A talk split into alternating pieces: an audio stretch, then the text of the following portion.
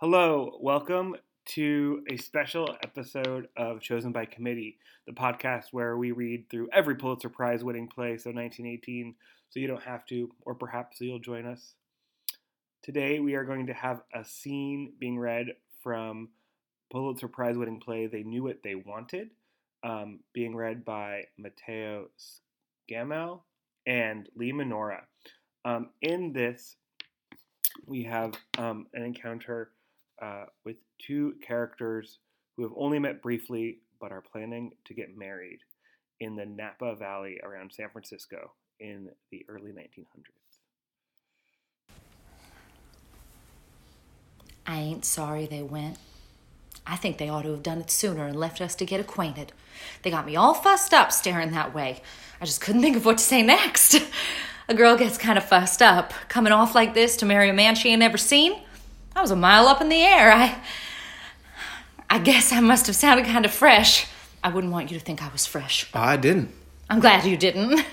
You know, I like it up here already. You got it fixed up so cute. and that! It was awful nice of you to think of that. And the view! Is them all vines? Yeah. Certainly is a pretty sight. Coming up here, I could taste the wind way down inside me. It made me think of where I used to live. Where was that? In the Santa Clara. You know, I wrote you. Oh, yeah, in the Santa Clara. I forgot. We had a big place in the Santa Clara. Prunes and apricots, 90 acres in prunes and 50 in apricots. I guess I'll sit down. There ought to have been good money in prunes and apricots, but the prunes didn't do so good, and the apricots got the leaf curl. Well, you're quite a farmer. My old man was, but he got to drinking. Mm, that's bad. So we lost it after my mother died. But I used to love it there. In the spring, when the blossoms was out, I used to climb up the windmill at night when there was a moon. Oh, you never saw such a pretty sight as them blossoms in the moonlight. You could see for miles and miles all around. For miles and miles. it must have been pretty. Uh, ever been in Santa Clara? Uh, sure. I worked there before I come here. Where did you work? Near Mountain View.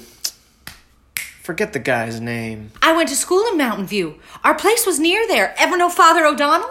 Hmm, no. Oh. Thought you might have. Being a Catholic and all. I was an organizer for the Wobblies. The Wobblies? IWW. Say, you ain't one of them. I used to be. I'm sure am glad you gave that up. You don't talk one bit like an Italian. I ain't. Only by descent. I was born in Frisco. Oh, in Frisco. I see. I'm Swiss by descent myself. My father was born in Switzerland, and my grandfather on my mother's side, he was born there too. I don't know what that makes me. Swiss cheese, I guess.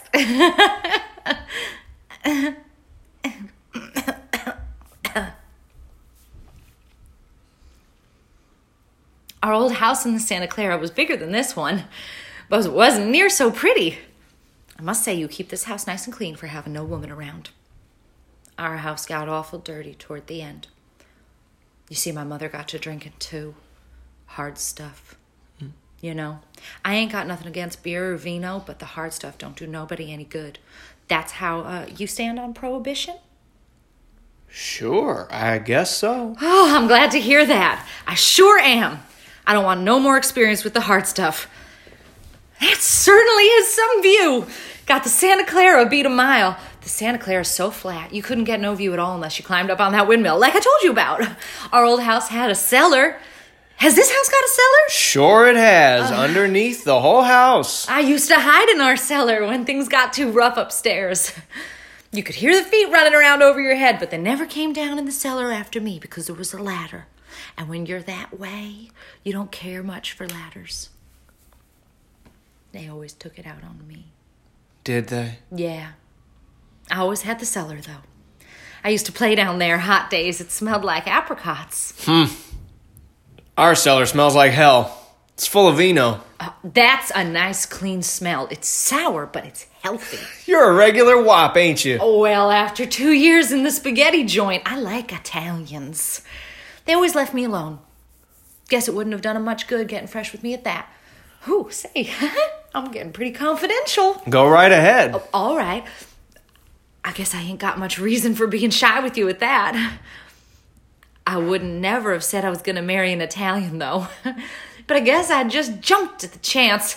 I got so tired of things. Oh, everything. I used to think I just couldn't keep it on any longer. Poor kid. Oh, I usually know which side my bread's buttered on. I just said to myself, he looks all right, and I like the country. And anyway, it can't be no worse than this. And I said, why shouldn't I take a chance? He's taken just as much of a chance on me as I am on him. That's fair enough. Sure is. And maybe I had not to say it. But when I come in here and see all you done fixing things up for the wedding and all, and looked out the window and smelt that wind, I said to myself, I said, Amy, you old kid, you're in gravy. Now, what do you think of that for an admission? You're dead right. That's just what I said when I come here. I only intended to stay a few days. I'm that way, see? I've been going on five months now. Is that all? It's the longest I ever stayed in any one place since I was old enough to dress myself. You have been a rover. I've been all over with the Wobblies, you see. Before I come here, that is. What did you used to do? Cherries and hops, melons down the Imperial, and oranges down south, and the railroad at the old oil fields before I come here. When I come here, I just stayed. Maybe I was getting tired of bumming. Now I'm tired of this, but I don't mind. Well, don't get too tired of it. I'm not a bit strong for moving myself. I had all I wanted that in my time. I guess you have. Wonder what you think of me coming all the way up here like I did, all by myself, to marry a man I ain't never seen, only his photograph. Oh, you couldn't have picked a better man. Say, don't get swell headed, will you? oh, me? oh, no, nobody. I hope you're right, that's all. And I guess you are right at that. And believe me, if I thought this wasn't a permanent offer, I wouldn't be here. I mean, business. I hope you do. Me? Well, I certainly ain't referring to that guy over there. Well, say, who do you think, uh. Don't get sore. The minute I came in, I knew I was all right. I am. Why, I just feel as comfortable as if we was old friends. There don't seem to be anything strange in me being here like I am. Not now, anyhow. It just goes to show you. You never can tell how things is going to turn out. Why, if a fortune teller had told me that I would come up here like I did, do you know what I would have said? I would have said, You're no fortune teller. Life sure is funny, though. It's lucky for me I can say that now and laugh when I say it. I ain't always been so good at laughing. I guess we'll get used to each other in time. Don't you think we will, Tony? Tony? Say, I ain't. Oh, Jesus!